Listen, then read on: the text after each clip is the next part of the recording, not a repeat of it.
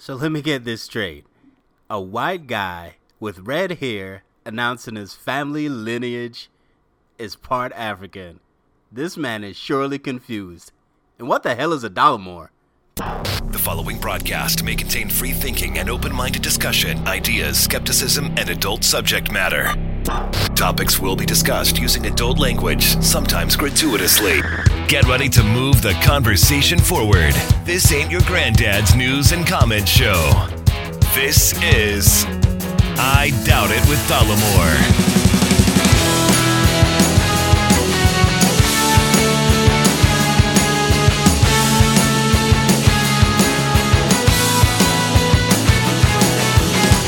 All right, everybody, welcome to the show, episode 433 of I Doubt It with Dollemore. I am your host, Jesse Dollemore, and I'm joined today, the lovely, the talented, the needs no introduction, yet get one gets one anyway, Brittany Page. the not burdened by jury duty brittany page Yeah, well, I'm not burdened by it yet.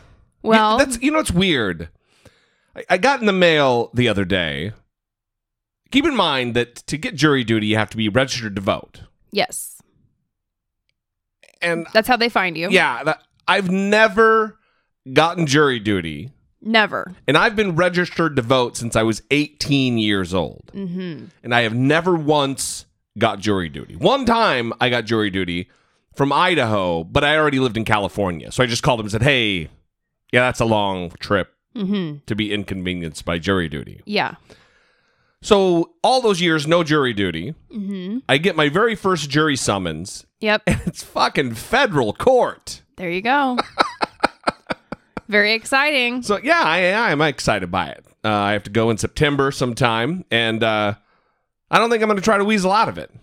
you know what I mean? You know, people like try to, oh, I gotta do this or that. I'm looking at it as a civic duty. Mm. And, and mainly because if I ever am in the unfortunate Manafort like position where I need a jury impaneled, yeah I don't want all the people who are smart enough to get out of it to not be there. you know what I mean? that's a good point yeah so you're not gonna pull a liz lemon and um Go as Princess Leia. yeah that's not the plan That is not the plan. No, I'm gonna I'm gonna go and I'll report on it. Well, you know, do a little talk about it. Yeah. See how it was, what the experience was like. I like new experiences, Mm-hmm. making memories, as they say, Brittany Page. yeah i don't think i've ever been called either Yeah. yeah so I, and i think i would treat it the same way Is what? as you um Oh, if- not trying to shirk. Yeah. Yeah. Yeah. Um, I mean, you just have to answer the questions honestly when they ask you. And Yeah. if they happen to ask one and your answer isn't great, um, or it doesn't make you the ideal candidate, then that, what can you do? You, you answered it honestly, you know? Yeah, I, I don't know. I've never gone through the process. I've heard lots of people talk about it. Yeah. You know, you you go and um sometimes you just get dismissed altogether. Like you're just there waiting and then you don't even get called. You're not even a part of the pool that gets to go in and get voir dired or whatever the word is, where they ask you the questions to try to eliminate you. Huh. Um, so I don't know. I'm I'm looking forward to it. It's going to be uh, interesting. Didn't Obama get called for jury Yeah. duty one time? Yeah, you- you and he up- actually showed That's up. right. Yeah, it was recently. That's since that's since he uh, since he left the presidency. Yeah. Another thing that we would not see from our current president. Oh, too way too important. Well, I don't think you'd be called as a president, and I think that being president. No, I mean even after. oh yeah. If Yeah. he's not in prison, then he will. Yeah. he like would send someone dressed up as Donald Trump too. man, it, to get called on that jury would be a nice. Although I think that Yeah, they. based on our work here, we would immediately be uh, disqualified. yeah, and I don't. I don't know how many people would want to be on a jury just to, like, you know, be undercover and like, yeah, I'm undercover. I'm gonna take this guy out. Right. I'm already decided. I don't know. A lot of people go afterward and like write books and you know on like famous cases. Oh, yeah. jurors. I Yeah. mean, they they. I don't know if they'll make a name for themselves, but they surely cash in as much as they possibly can. yeah, I guess we've seen that from certain. So maybe. I'll be on like a, a bank fraud, lower level bank fraud case and try to sell a book deal. that would be That would definitely not be a snooze fest. A guy who owns a bakery and embezzled some money, and oh, I'm going to cash in on this. I cannot wait to read that book. you can tell us what you had for lunch. Yeah. Whether or not they paid for it. I can't wait for all those details. It's always about the food. it's always about the snacks with you. Yeah, well, I want to hear about the lunch. Are they going to feed you? I have no idea yet. it's in September, man. I mean, that would be my question. They're trying to ask me questions to see if I'm qualified. And I'd be Um, like, wait when- a minute. when's lunch? yeah. What's on the menu today? Uh, what will you guys be serving? Do you think that you could administer the death penalty as a sentence juror?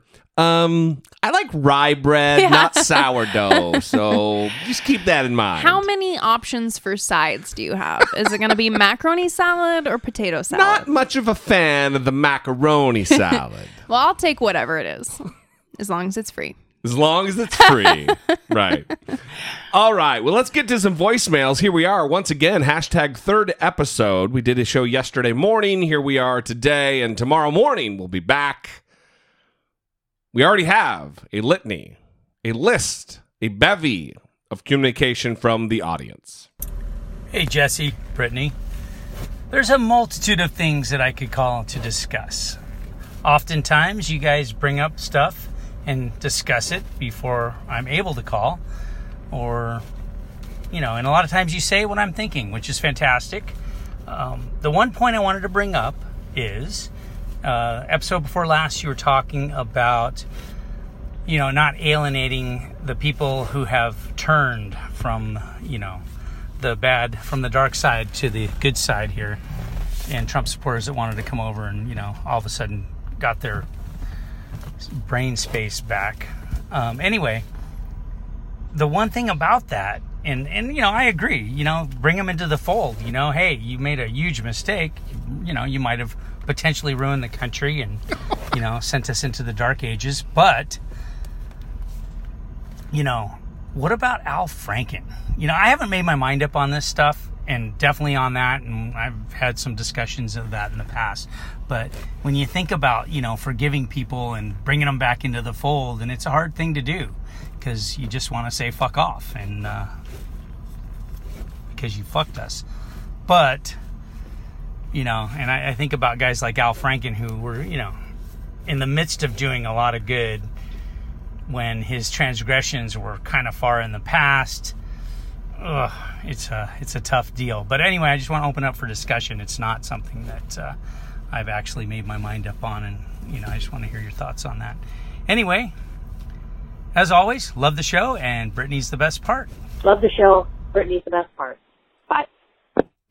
So this question is something that we have been we've grappled with before on the show. Yeah. And I don't think we ever come to a firm position. I for sure don't. Do you mean like uh, in the situation of like an Al Franken being allowed back in or a Louis C.K. being allowed back in? Yeah, like what do we do with these men? Right. Yeah. Um, and I was listening to Alan Alda's podcast. Uh, I forgot what it's called. Clear and Vivid. Clear and vivid, yeah. and he had Paul Bloom on, and it was a great episode.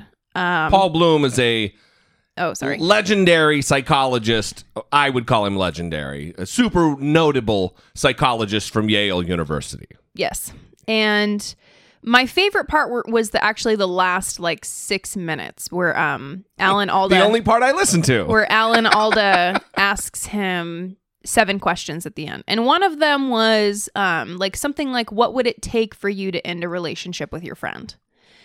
And Paul's answer was very aspirational for Yeah. me.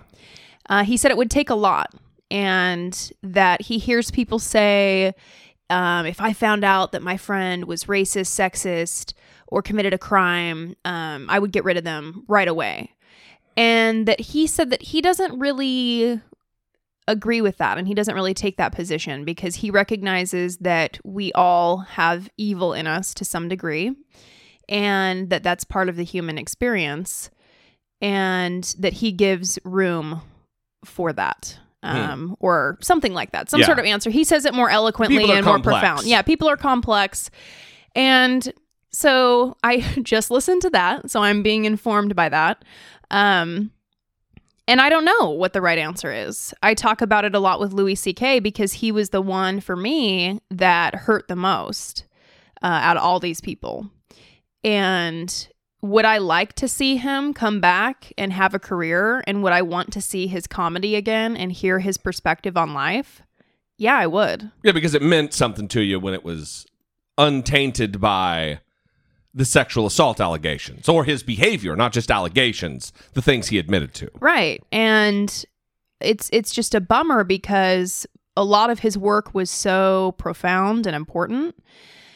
And then I am imagining people listening to this and thinking, um, well, here we're talking about these men and how important they are, and they shouldn't be the you know, the allegation shouldn't cloud their career, and I and how ridiculous that is that people make that argument, and I can see that perspective too. So I don't know what the right answer is, and we've gotten this question a lot, and I think we always basically come around to, I don't know you know, I don't know what's right about bringing people like Al Franken or CK back in. Well, I wouldn't mind. And this is not the rapist. We're not talking about the rapist. Right. Let's make sure we're Well, one, I was I was listening to the caller, and it was interesting to me that while raising the question, not coming to any conclusions about letting people back into the fold, there was still this shitty kind of almost name calling. Like, oh yeah, well, we know you fucking ruined the country with your terrible decision, and you're the worst thing that has ever happened to planet Earth, let alone just the United States of America.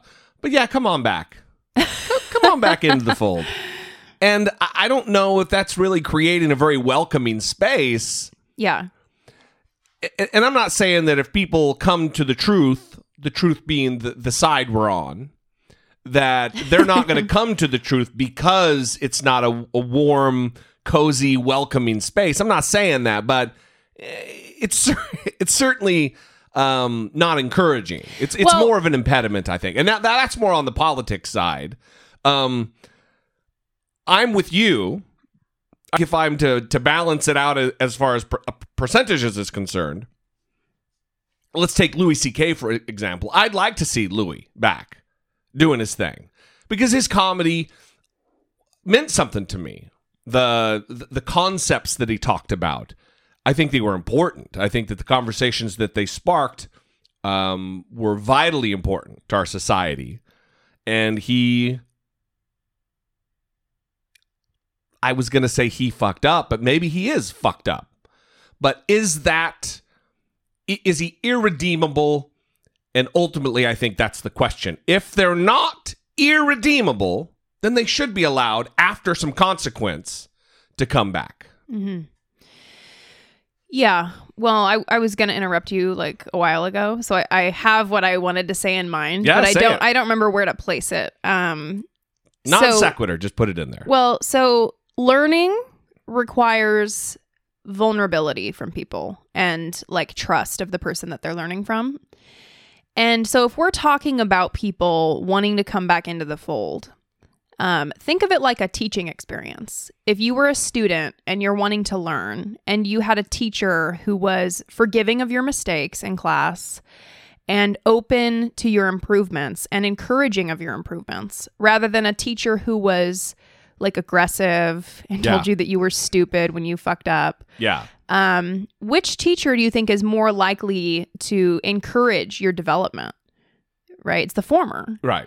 And so To, to have the most positive impact on- Right. on, your life. And so if you think of Trump supporters that are changing their minds as students who are trying to learn new information and adjust their thinking, and the people that are currently on the side of truth, as you as you stated, are the teachers, which kind of attitude is going to be more beneficial in encouraging them to take that step? Because I it's agree. not easy to admit that they were wrong and that they fucked up right. um and and so i guess that's why i tend to be more the way that i am well, listen. The only other, because i think it's more productive the, the other thing to keep in mind is that politics is complex. Economics is complex.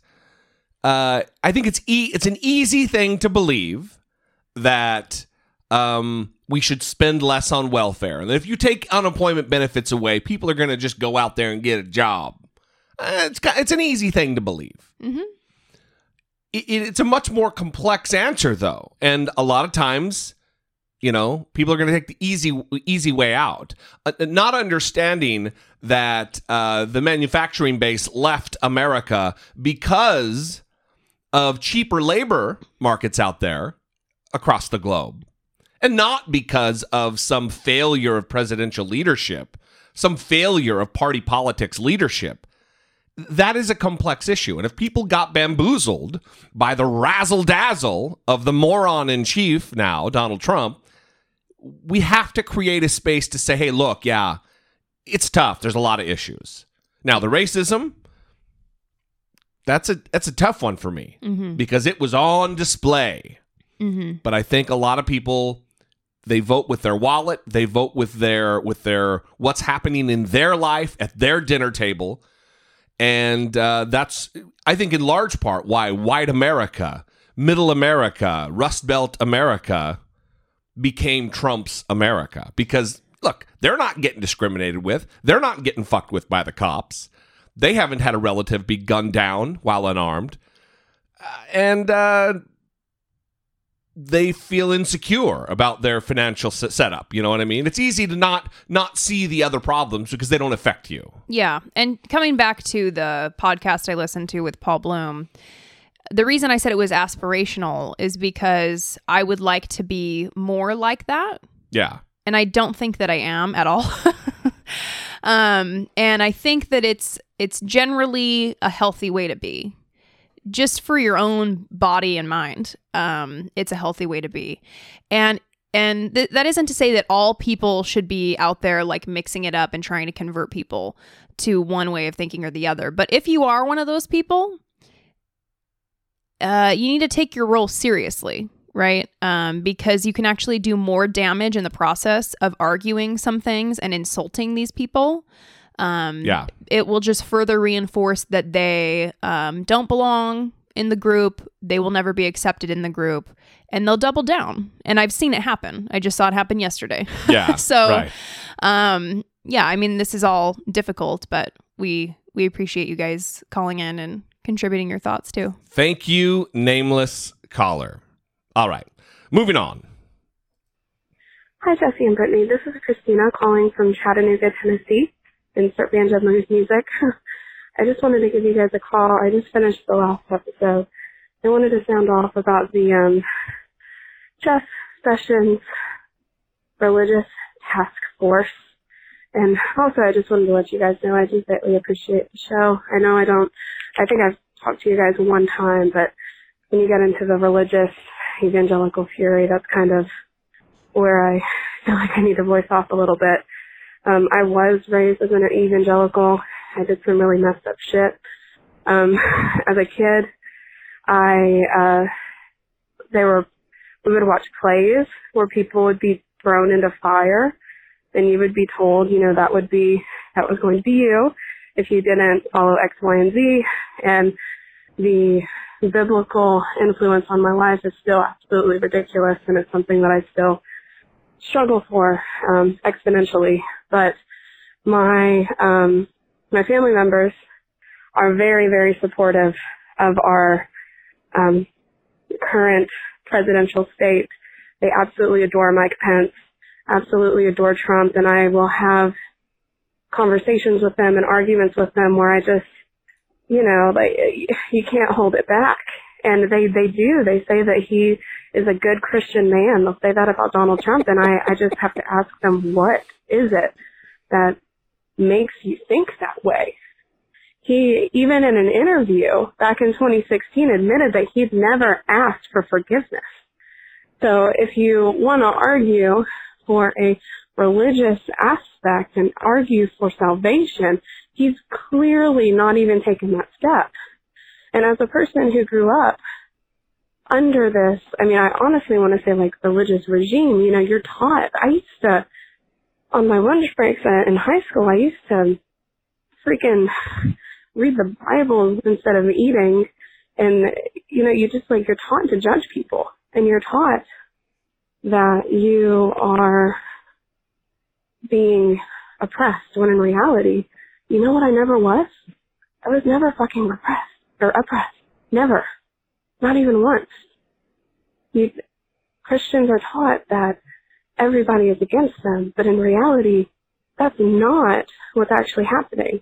So all of this is just going to make their um, political base stronger, and it upsets me because we have so many facts that show how this isn't right, and I feel bad for all of the little people who are growing up with this being their um, their reality. So just wanted to sound off on that because it's Three minutes. Oh I'm not cutting it off. Google Voice no, cuts it I off. know that's a bummer. So, Christine, thank you uh, for the for the voicemail. It, it, it, is something that baffles me and frustrates me to no end, maybe more than just about anything, and that is the fact that, and we and we've been talking about it. Yeah. Me having come out of evangelical Christianity, fundamentalist uh, evangelical Christianity. Did you read your Bible instead of eating your lunch? Um, no, I didn't. I mean, I read my Bible all the time. you weren't as dedicated. In fact, what, what what's interesting to me is the, the there's a scripture in Matthew, I think, chapter seven. That's, we go. That you shall know them by their fruits, and that a bad tree cannot produce good fruit, and a good tree cannot produce bad fruit. And you'll know people. I think it's talking about false prophets in this particular case, but you're going to know somebody by what the fruit they produce is. Mm-hmm. Well, what's the fucking fruit we got from Donald Trump? I'll tell you affair, affair, affair, porn star affair, Playboy model affair, cheating on his wives, his multiple wives. Like Christine said, not asking for forgiveness. That's not how I operate. I have my little cracker, I have my little wine. He is disrespectful to the entire concept of Christianity, which is a forgiveness and grace based faith.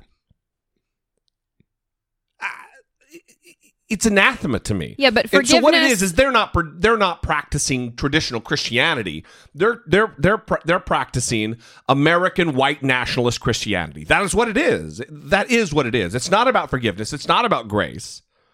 It's not about taking care of the poor and the less fortunate.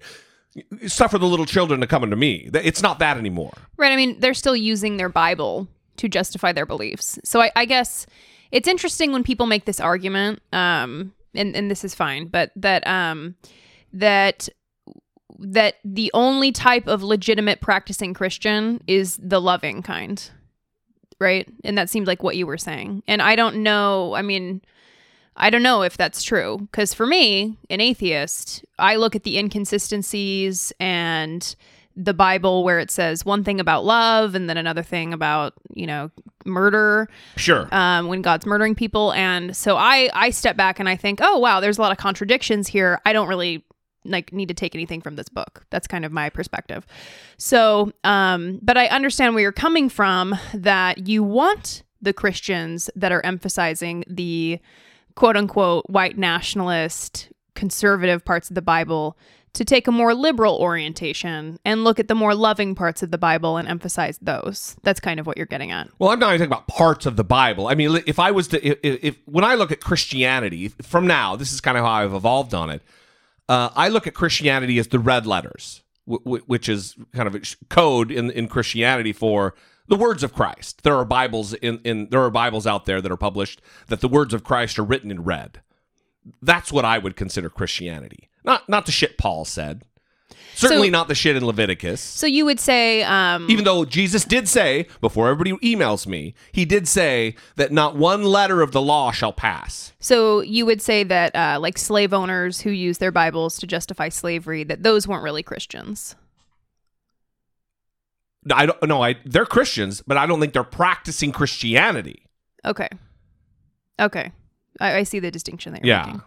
yeah. Yeah. So But that's just my own personal thing that I'm fleshing out right now. This isn't something I've got a bunch of thought to. You know what I mean? Mm-hmm. Yeah. I'm just a dumb guy with a microphone in front of my face, no, I, thinking about shit as I the, talk. the reason that this kind of argument makes me uncomfortable is because I think that it gives cover to people um to not grapple with the reality of their religion Oh, yeah. the That's a great point. and the damage that their religion could be doing Sure. even though they're emphasizing the good aspects of it or participating in the good aspects of it But something that I wanted to say earlier was that um, I think what Christine was talking about is that her family believes that forgiveness is for the people in their tribe. Yeah. And they view Donald Trump for whatever reason, motivated reasoning. He's, you know, partisan, the drug of partisanship. Who knows what's going on? Um, that he is in their camp and that he's doing the right things for the religious people in this country, appoint, appointing the right people to the Supreme Court, doing the things that are going to protect them. And so he's in their tribe. So he's deserving of forgiveness, while other people who are not in their tribe are not. That is why I call it white nationalist Christianity. Mm-hmm. It's protecting the members of that tribe. Mm-hmm. Because if you're black and Christian, fuck off. Donald Trump's not doing anything for you. You know what I mean?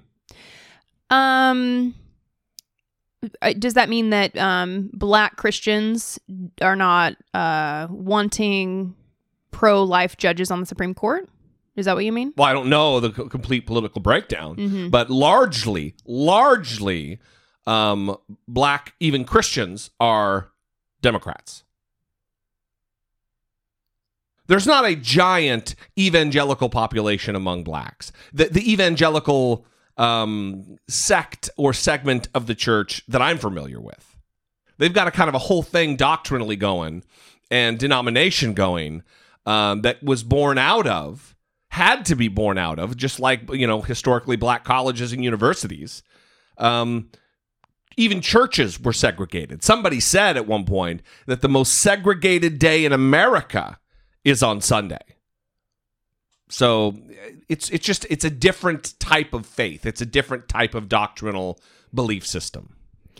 Yeah, I I don't know because I don't I don't have the like stats in front of me and the polling. Um, I'm trying to Google while you're talking, and Well, it's just out of that's born out of my experience. Not so maybe that's anecdotal. We'll have to check, and maybe someone will and call and correct me. yeah, this one thing I'm seeing here from um the PRRI Public Religious Research Institute. Uh, one in three American evangelicals is a person of color. I don't know. I have to look at that.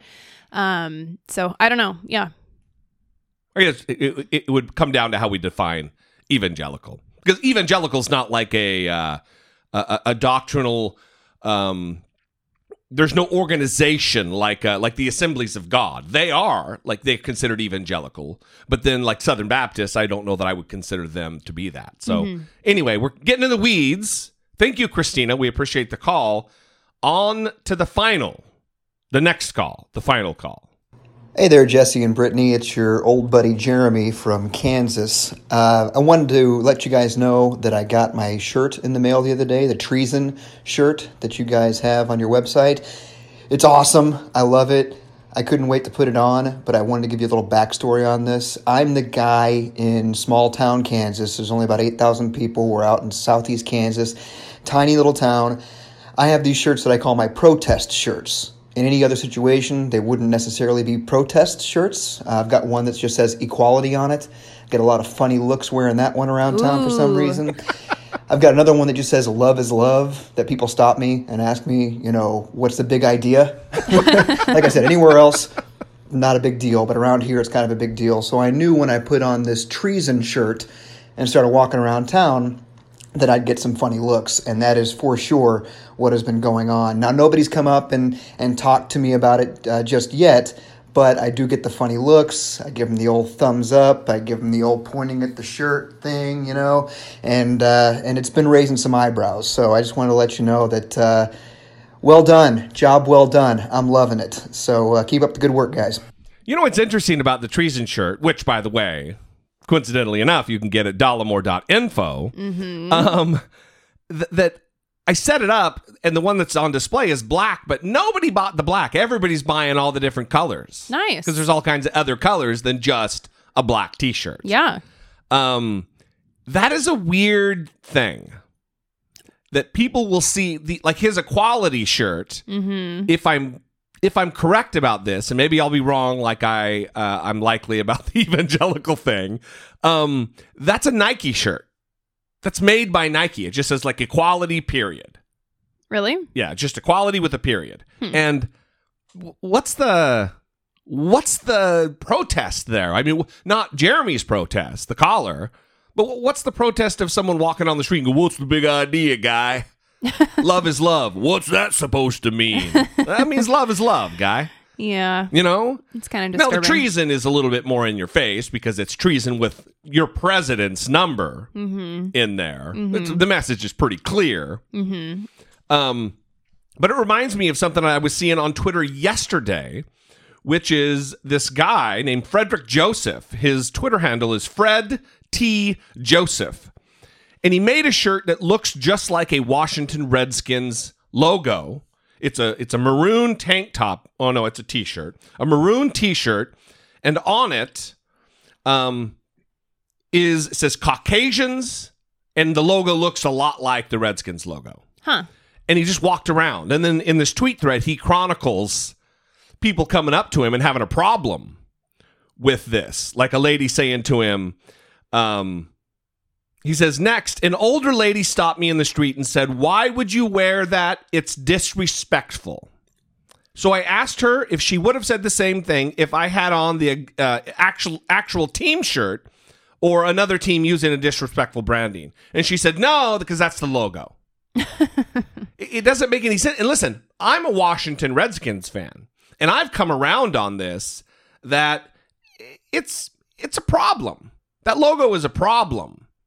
I used to make the argument that it was, um, and now we're a little far afield here, but that it, oh, you know, it's not meant to be disparaging. It Doesn't matter really if it's meant to be disparaging. If it is, and the entire logo is based on skin color, which it is, red skin. That's it's antiquated.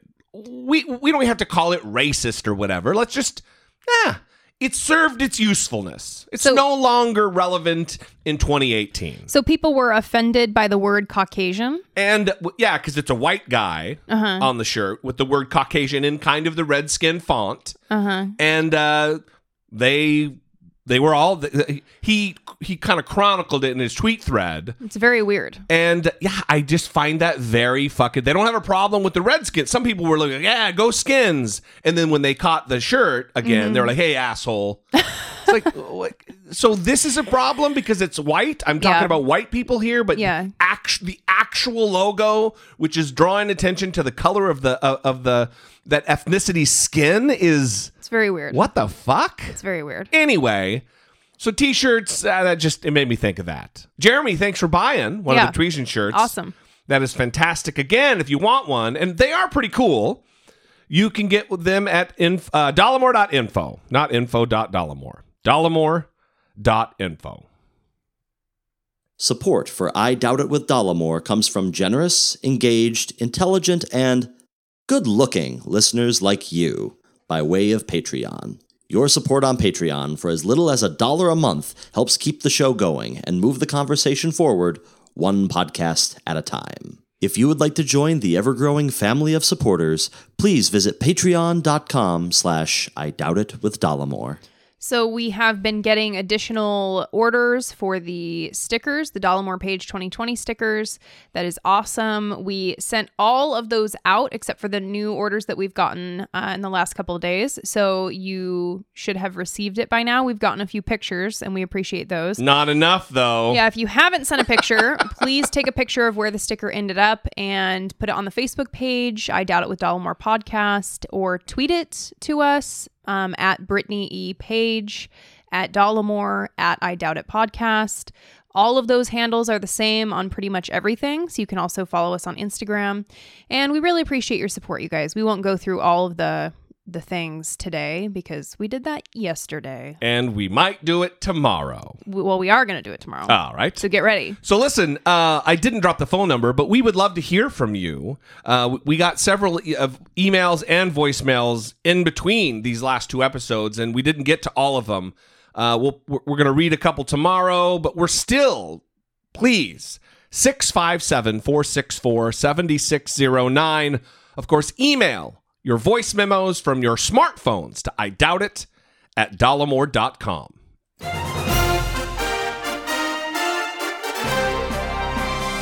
Dollemocracy. Facing down pessimistic politics with realistic optimism. So, can we talk for a moment about what took place this morning? This was not on the agenda, The Trump tweets. but Donald Trump sometimes just goes a little crazy. I will say this look, I have millions of people on Twitter. It's a lot of people. If somebody can't handle a Twitter account, they can't handle the nuclear cover. So this morning he came out, and as we've established, tweets are an official statement of the White House. You can't delineate the two. You can't use it as a policy mechanism, as a conveyance for policy from the, the official uh, of the White House, and then also try to say that it's something else. It's what it is. The at POTUS account is pretty much defunct. His his standard method of communicating as president of the United States is at real Donald Trump. Yesterday, I said that this week is a turning point, and to get ready for an uptick in the insanity, an uptick in the action, an uptick in the obstruction. And this morning, he tweeted this. Well, this was the third tweet in a, a series of tweets. Um, the first two were a quote from Alan Dershowitz, who is Donald Trump's new favorite person. But the, the tweet thread ended with this quote, This is a terrible situation, and Attorney General Jeff Sessions should stop this rigged witch hunt right now before it continues to stain our country any further. Bob Mueller is totally conflicted, and his 17 angry Democrats that are doing his dirty work are a disgrace to USA. 50,000 likes, 14,000 retweets, 37,000 replies. This is different. This is a change in tone. This is a change in strategy. Up until the last few days, Donald Trump was was it was rare for him to even say the word Mueller in a tweet. And now he's officially calling for Jeff Sessions, who is, is his employee, to end the investigation in what would be a premature action. Keeping in mind that the Watergate investigation was four years long. And we're just over a year into this. Again, this is different. This is unhinged and the action is just ready, getting ready to to pipe up. Donald Trump also retweeted a tweet from Eric Trump with the hashtag hashtag truth at Acosta. And um, it was the video of the crowd at the Trump rally um, that went crazy on Jim Acosta. So not only is he um, continuing to attack Bob Mueller, he's actually encouraging this harassment of his Trump supporters which yesterday might be the worst we've ever seen it. Yeah, I'm gonna this the audio you're getting ready to play is straight from Jim Acosta's cell phone. He took this video and put it on Twitter. This is 45 seconds of grown adults heckling, flipping him off, being uh, grotesque, vile, disrespectful, and uh, very Trump like.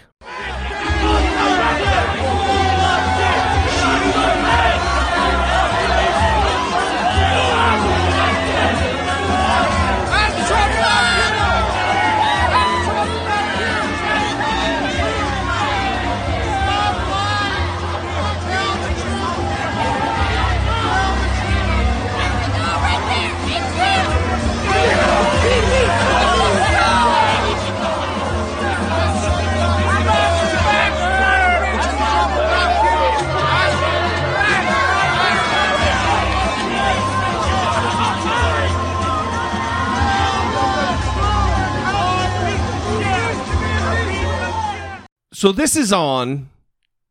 This is in real life. This isn't on Twitter. Yeah, this is people yelling, CNN sucks, Jim Acosta sucks. There were people flipping him off. Um, there was a guy wearing a shirt that I think said like the media sucks or Mm-hmm. something, and he like held up his shirt so that he could see it. Um, like you said, grown adults um, flipping off Jim Acosta. Um, Right. This isn't Using behind profanity. Yeah, this isn't behind a Twitter account.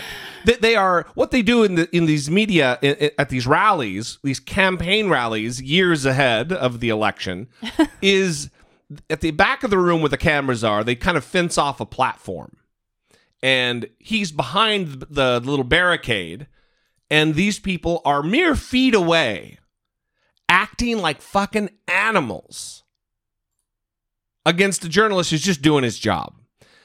He he posted pictures of a baby in a onesie with a big button that said CNN sucks.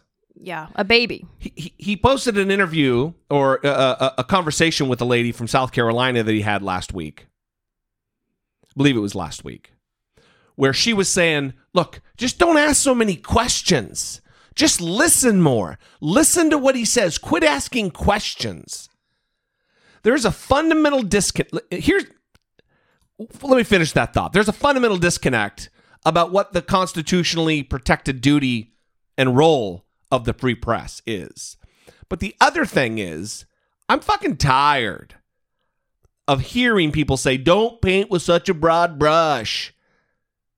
Trump supporters aren't all like this. Yeah, we realize they're not all like this, but you can't tell me that it's not a large swath of the country that supports Trump that aren't this. Because the ones that are the most rabid the ones that are showing up to the rallies the ones that are that are in the trump camp and on the trump train are these assholes. We're flipping him off and acting undignified it's not even undignified. It's just they're not acting like adults. Yeah.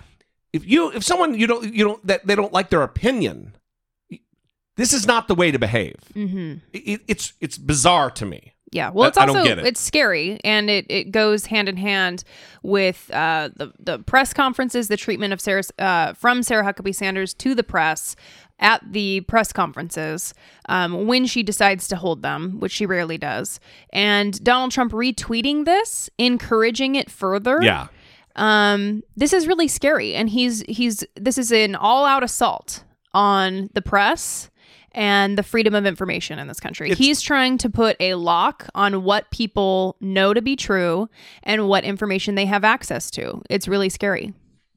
it's it, it's uh it's incitement. It- It's just like the New York Times publisher who met with Trump um, off the record until Trump put it on the record, and then he revealed some details of the talk. But he he warned Donald Trump that look, that the, your words are going to lead to the incitement of violence against journalists, and that's what Donald Trump must hope for. Because if he gave a shit at all, he would not be doing this. The other thing that Donald Trump did was show once again that he is the living embodiment of Lucille Bluth when he insisted upon voter ID laws because uh, ah, you got to show your ID when you buy anything. Even when you go to the grocery store, you've got to buy uh, show your ID. We believe that only American citizens should vote in American elections, which is why the time has come for voter ID like everything else. Voter ID.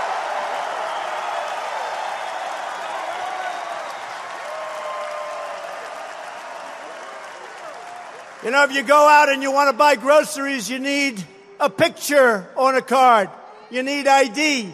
You go out and you want to buy anything, you need ID and you need your picture. In this country, the only time you don't need it, in many cases, is when you want to vote for a president, when you want to vote for a senator, when you want to vote for a governor or a congressman. It's crazy. It's crazy. The most popular person in the history of the Republican Party is Trump. Can you believe this?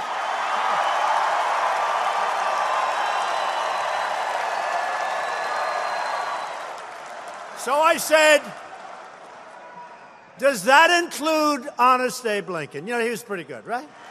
I can be, I used to tell them all the time, the fake news, I'd say, I can be more presidential than any president in history, except for possibly Abe Lincoln with a big hat. I, I don't know if I. Abe, Abe looked pretty presidential, right? What do you think? He's tough. He's tough. I admit it, Abe Lincoln is tough. But we love Abe Lincoln. That's the president of the United States of America acting like a fucking moron in front of his crowd of cretins who are flipping off the media, disrespecting the constitutionally protected free press. A- And what is this? You know, if you go out and you want to buy groceries, you need a picture on a card. You need ID. What? Donald Trump clearly does not grocery shop. Yeah. He clearly does not buy anything. I mm-hmm. mean, it's one banana, Michael. What could it cost? Ten dollars? It's That's him. absurd. That's him. He also he covered a lot of ground last night with a lot of lies, including the kind of stuff that Trump has become very known. Well, all lies Trump has become known for, but like even talking about the fact that oh, if you if you want to go outside, we put out a big jumbotron outside for the thousands and thousands of people who couldn't get in. And the media had somebody posted outside and said, ah, there were a couple hundred people outside that, that weren't inside. And they said there were about 150 protesters. That's Donald Trump. That's what we got. But there were more serious things that he was lying about, too. So one of the big ones is that he said we've already started the wall. Quote, we've got 1.6 billion and we've started large portions of the wall. And according to PolitiFact, this is misleading. Um, it's misleading to state that the work has already started on the type of wall he promised during the campaign. He has secured 1.57 billion for borders along the southwest border, advancing his promise to secure the border, but falling significantly short of his desired 25 billion for the promised border wall. The 1.6 billion authorized by Congress allows for the replacement of old fencing but not for the construction of any sort of concrete prototype as Trump requested. But this is red meat. Well, you just say wall and then they go crazy. I th- do you think it's like a lack of entertainment or things to do in this ar- these areas? Well, I think this has just become a thing now. They know what to do at Trump rallies. They've seen them on TV. Um, they go there. They're with their people. Um, they feel a kinship with them, and then it just takes off from there. I mean, you saw it with everybody joining in to antagonize Jim Acosta. Those Yeah. people didn't know each other, but they came together in that moment to Yeah. bully together, to bully Jim Acosta. I wonder what Milgram, what conclusions he would come to in moments like these. Because what kind of damage, what kind of horrors could be accomplished by that group of, uh, of you know, in that atmosphere of groupthink? Just a question. I don't know. So th- this week, moving on, in the wake of the the tax scam, which absolutely cut taxes for a lot of Americans. Largely, though, the impact of the tax cuts will be felt by the rich and super rich, leaving in its wake uh, a one to one and a half trillion dollar deficit debt that will be added. More debt was added during Donald Trump's first year than I think. Um, so it's very rapid. Unbelievable how rapid it is. Which is, you know, again, contrary to what Republicans always talk about, contrary to the way Donald Trump acted like he was going to rule, to govern. Well, they are planning without Congress approval, just with the stroke of a pen and the change in policy of the Treasury Department, to add another $100 billion, a tenth of a trillion dollars in tax cuts for the ultra wealthy. Time now for the Velshi Ruhle Tax Cut Tracker. Why? Because the wealthiest taxpayers in America could soon get another tax break. The Treasury is considering a change to capital gains tax. That would result in a $100 billion tax cut for them, according to the New York Times and the Wall Street Journal. Before we can discuss the pros and cons, let's explain how this would work. Capital gains are profit from the sale of property or another type of investment like stocks. You know, what rich people have. Currently, we tax capital gains based on the difference between the purchase price and the sale price of an asset. The sale price is called cost, and current rules allow for investors to recoup that sales price, the cost. The cost is taxed at a rate of 23.8%. If you invested a cost of a million bucks in 1990 and sold that asset for $3 million this year, you would only owe the tax on the difference. That's 2 million. Your tax bill would be 476,000 bucks. Well, the Treasury Department could change the definition of cost when calculating the capital gains, allowing for investors to account for inflation when determining their tax liability. The same investment of a million bucks in 1990 would now have a cost of about 2 million in today's inflation adjusted dollars.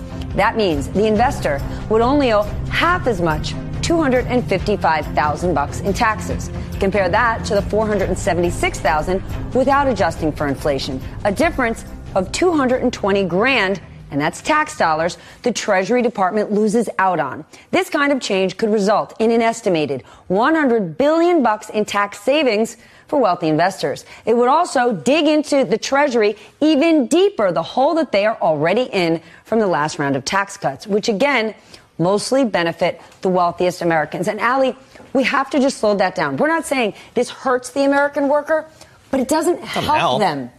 And it might the- hurt them because if you reduce tax revenues, these are the then everybody comes out and says we got to cut this, we got to cut welfare, and we got to cut social services. So it in fact could help, but it, it could hurt them. But it's broadening the gap that we're trying to narrow, right, between the rich and the poor. The president rails against trade deficits and he basically ignores budget deficits. I Yeah, mentioned he doesn't there. seem to the care. Treasury Department is in a hole because the tax cuts from 2017 are still not paid for. There's this Republican idea that if you cut taxes, it's going to spur growth. Even if it spurs some growth, not enough. The corporate tax cuts thus far have not trickled down to the American worker. In large part, they've resulted in stock buybacks. Who does that serve? The shareholder. Who does capital gains adjustment serve? The shareholder, not the American But our entire tax system is based around preserving money for the wealthy, right? Work, uh, labor gets taxed more than wealth does. If you have assets and you have capital gains, your tax rate is lower than if you just work for it. So this is just a perpetuation of a problem we've had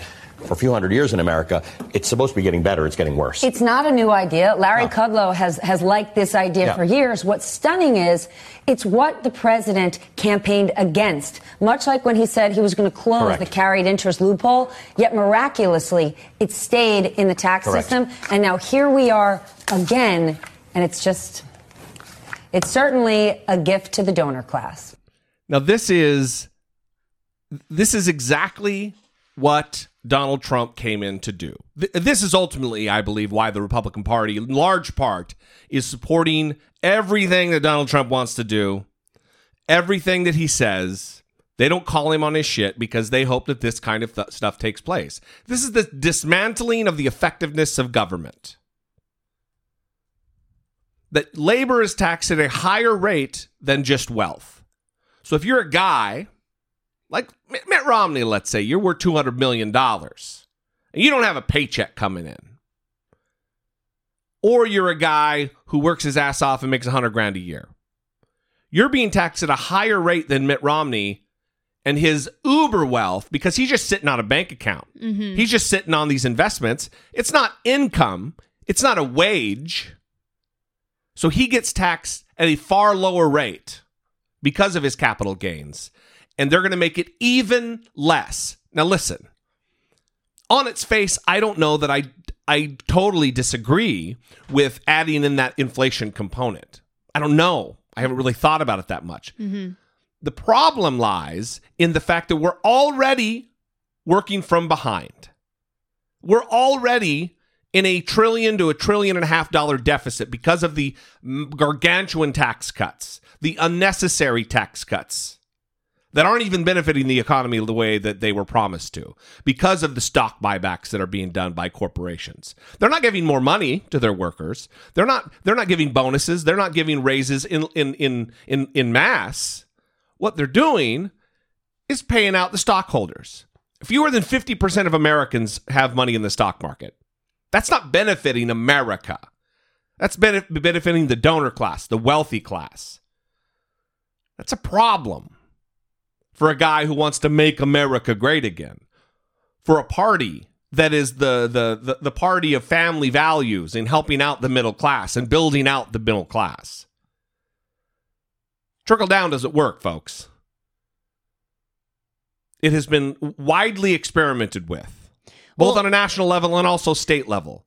States like Kansas, that is almost fucking bankrupt right now because of Sam Brownback. Well, it's it's tragic to think about the people that were chanting in that crowd.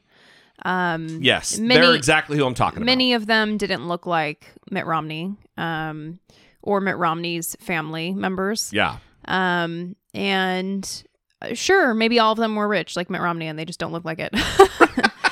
a lot Um, of tank tops for a Mitt Romney crowd. but I it's it's just interesting how whatever Donald Trump is doing is somehow making people not care Yeah. about the facts Yeah. of, of how his policies are actually going to impact them. So, yeah. Well, pay attention to that though. That, that it's a vicious cycle. A cycle of cuts to the revenue, which is tax cuts, and then followed by a a a, a series of what are, what are going to end up being cuts to benefits. Oh, listen, we're having a budget shortfall. What's the first thing you think's going to go? You think it's going to be defense spending? Not a fucking chance. It's going to be welfare benefits. It's going to be food stamp benefits. It's going to be that type of uh, what the Republican Party would consider discretionary spending, not holding up their end of the bargain through the social compact that we have in America. They're taking care of their people, the people who pay the bills, the people who pay them massive amounts of money in political donations. This is why we need money out of politics. Most assuredly. All right.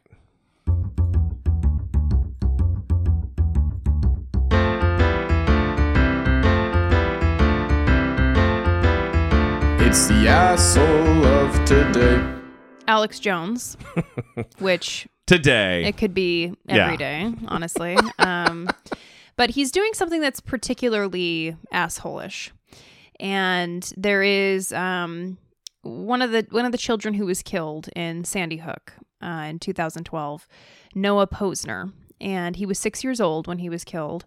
And his parents are one of the families that have been subject to attacks um, and harassment from Alex Jones's supporters because, of course, Alex Jones um, promotes the conspiracy theory that this wasn't actually um, a shooting Yeah. and that these were actors and that it's all a part of a conspiracy to get people to support gun control. These people have been harassed so much they've had to move like five or six times Yes. since Sandy Hook because of the harassment that has been brought on and um, instigated by Yes. Alex Jones. Yeah, it's not just on the internet. It is people calling them, sending things to their house, showing Yeah. up at their house. Yeah. They've had to move. They have to keep their information private. They have to disconnect from people in order to protect their privacy. confronting them in the grocery store, in public, wherever. yeah. It's despicable. Yeah. So this family in particular has had to move seven times. Mm. God damn. And so, why is Alex Jones asshole of today? Today, um, he's asking a Texas judge to throw out a defamation lawsuit that was filed by these parents, and he's trying to get the family to pay more than one hundred thousand dollars for his court costs. Yeah. He wants money from them Yeah. to cover his court costs. Countersuing parents who have already suffered an indescribable loss. Well, think of the money that he has made in the Oh, process yeah. of promoting this conspiracy theory. Well, he really exponentially um, increased his viewership and his popularity, and his fame, his notoriety since Sandy Hook. He he is he has pinned his success on the Sandy Hook conspiracies that he peddles. Mm-hmm. Well, a woman was actually arrested in Florida, Lucy Richards, because she was so convinced that this was a false flag, um, that she kept threatening the parents of this child that death is going to come to them real soon. And look behind you, it's death. So, leveling Wow. death threats at them. So, there are actual consequences to Alex Jones's behavior. Um, but just not, not, by not from Facebook or Twitter. yeah, not enough. Not from YouTube. Not enough consequence. But um, now he's trying to get money from these parents.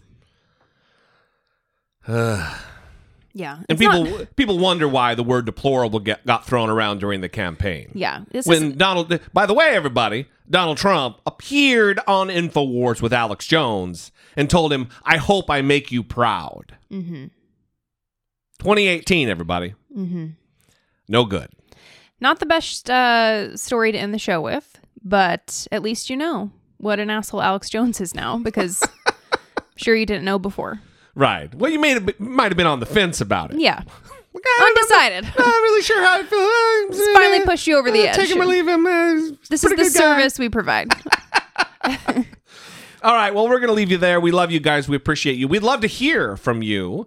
Sound off. Let us know what you think about these topics or any other. 657 464 7609. Of course, you can always email voice memos from those smartphones of yours to I doubt it at dollemore.com.